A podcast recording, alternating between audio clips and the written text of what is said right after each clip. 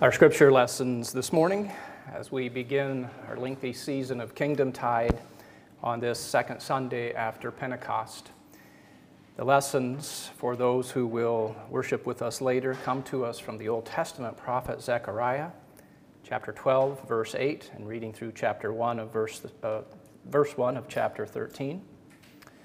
Psalm 63, verses 1 through 8 the New Testament epistle to the Galatians, chapter 3, verses 23 through 29, and Luke's Gospel, chapter 9, verses 18 through 24.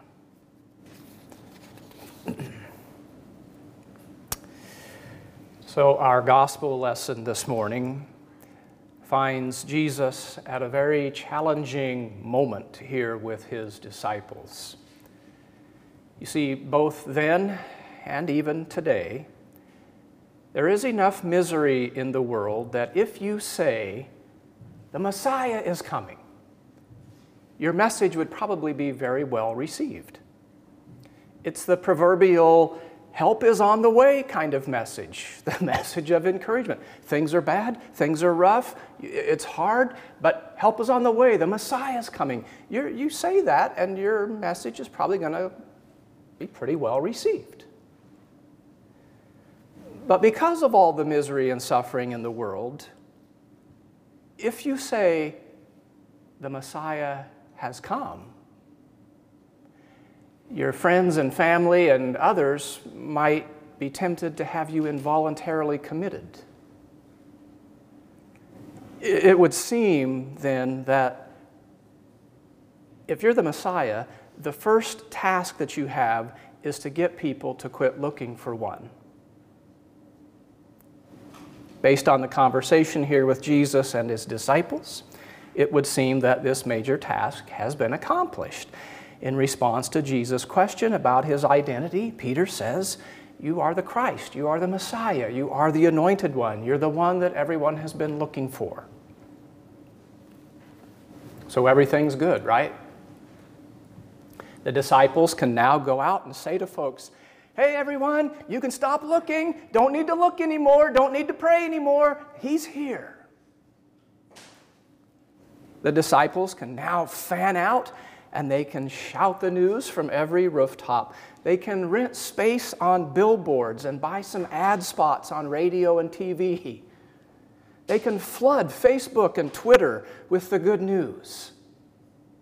They can launch a whirlwind tour of the surrounding towns and villages. Hey, everybody, you can stop your search. He's here.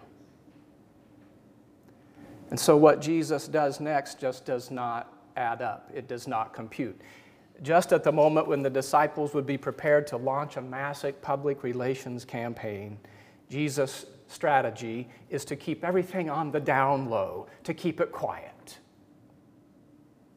It's a strategy that one biblical scholar many years later aptly named the Messianic secret. The question that we have for Jesus, of course, is why?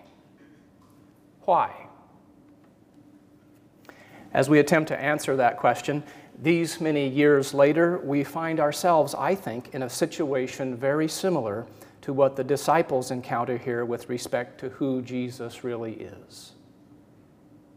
And just as Jesus warned the disciples to be careful about sharing who he was, the church of today faces a very daunting challenge in terms of how we proclaim Jesus to the world. Let me be more specific. There is still so much misery and suffering in this world that it can be very tempting for the church today to offer to the world a Jesus who is a magic bullet, a panacea, one who makes everything better, removes all ambiguity, and brings a quick and positive resolution to all your problems. When I was in high school, many, many, many years ago, there was a wonderful gospel artist named Andraé Crouch, and he had a group. It was Andraé Crouch and the Disciples. and his music was very inspiring and uplifting to me when I was a teenager. And I had several of Andraé Crouch's albums, and on one of them was a song entitled Jesus is the Answer. And the Crouch and his band would sing, Jesus is the answer for the world today. Above him, there's no other, for Jesus is the way. And that song gave me a lot of comfort as I was going through high school, a lot of strength and inspiration. And I still believe that the spirit behind those lyrics is absolutely true. But if we are not careful, the church can end up offering a Jesus to the world who is little more than a guru who can help you in your search for success and self fulfillment. In this consumer culture in which we live, it is very tempting for the church to offer to the world a Jesus who has the magic formula to make us happy and prosperous and self fulfilled. One pastor puts it like this We often treat God like we do a vending machine. When you walk up to a vending machine, you expect to insert the appropriate amount of money, press the correct number or code, and out will pop whatever you are hungry for. The whole process takes about 45 seconds. We expect the same things from God. Maybe not consciously, maybe we'd never say it, but we still assume that if we do all the right things, say all the right things, and have the right attitude, we can simply press a magic spiritual button and get whatever it is we desire in the moment. We're looking for quick spiritual transactions that do not lead to a deeper level of intimacy, but simply give us what we want.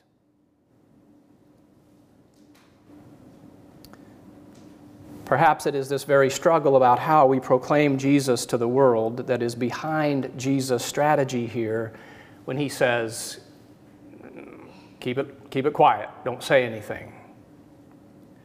The reason for his demand for silence is because the disciples here do not fully understand yet how Jesus will do his work as the Messiah. And because of that, they are likely to offer up a Messiah to the world that is quite unlike the Messiah that Jesus has come to be. Because you see, Jesus has come to be the disciples, not their warlord, he has come to be their suffering Lord. He says it right here in the text. He has not come to be their spiritual vending machine to help them to find themselves. He has come to help them to die to themselves, to find their true potential by giving their lives away in meaningful relationships with God and with others. He has come to invite them to a relationship that is not merely a growth process, it's more like a death struggle. And the way that Jesus will do God's work then will not be the heavy handed way, the way of throwing his weight around and posturing himself as some new and improved product in the religious marketplace. Jesus will do God's will not by removing problems from people, but by sharing those problems and giving his life to redeem them. And because the way Jesus has come to do it is so foreign to these men at this point, he instructs them to stay quiet about it. Now, obviously, the church of today has not been called to be silent when it comes to proclaiming Jesus to the world. Indeed, we believe that Jesus is the answer for the world today, or we likely wouldn't be sitting here this morning. So the church is not called to silence. But the church is called to prudence and to discernment about the kind of Messiah that we offer to the world. We are called to be wise and careful about how we preach Jesus and about how we represent Christianity in what has become a vast religious marketplace. It could, I suppose, be very tempting for us at Epworth to want to offer to our community some sort of vending machine Christianity, to offer Jesus as the path to self fulfillment instead of the one who calls us to self sacrifice and suffering love. My brother told me yesterday on the phone about a large car show that he and his wife attended in the city where he is serving. And it was put on by a large church in the community. And after the car show, as they were leaving, everybody was given a little bag of treats and goodies and things and some promotional materials about the church that had sponsored the car show. And in the materials, the, the materials read, Come just as you are, there's no judgment here.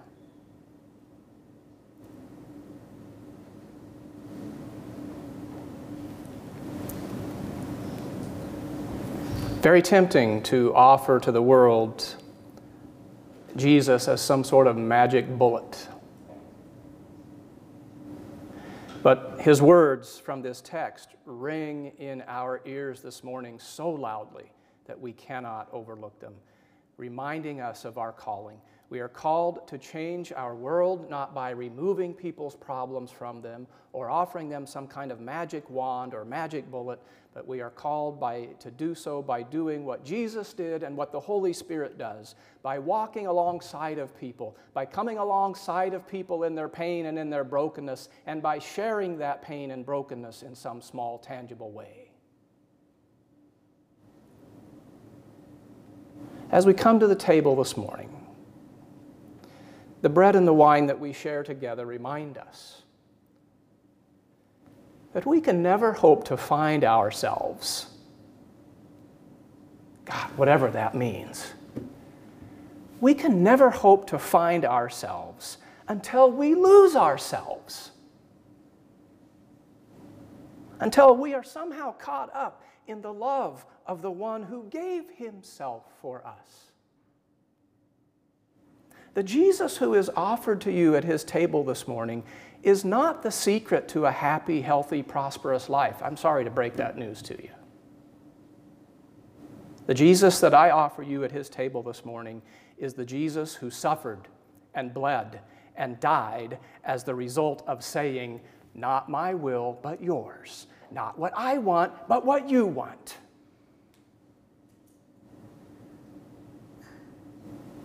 The Jesus that I offer to you at the table this morning is the Jesus who offers you fullness of life, yes, but he offers you that by way of a cross, a cross that you are called to help carry. As we come to the table this morning, as I always do, I invite you to come with faith. But I would also caution you this morning not to come to this table out of habit. As Jesus tells his disciples in today's gospel, he is not the kind of Messiah that we want or expect. That includes you and me. He doesn't bring us fullness of life by always making our life easier. He brings us fullness of life by uniting us to Himself and to his mission. And every time you come to the table, you are agreeing with Jesus. You are signing on the dotted line. You are agreeing with Jesus that this is what you also want to be united with Him in His mission and in His life, regardless of what that costs you.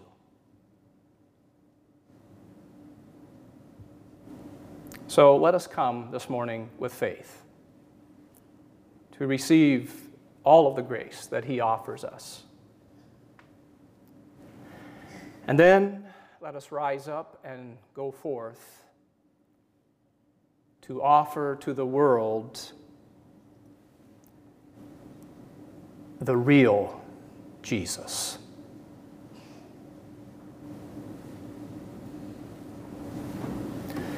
In the name of the Father, and of the Son, and of the Holy Spirit.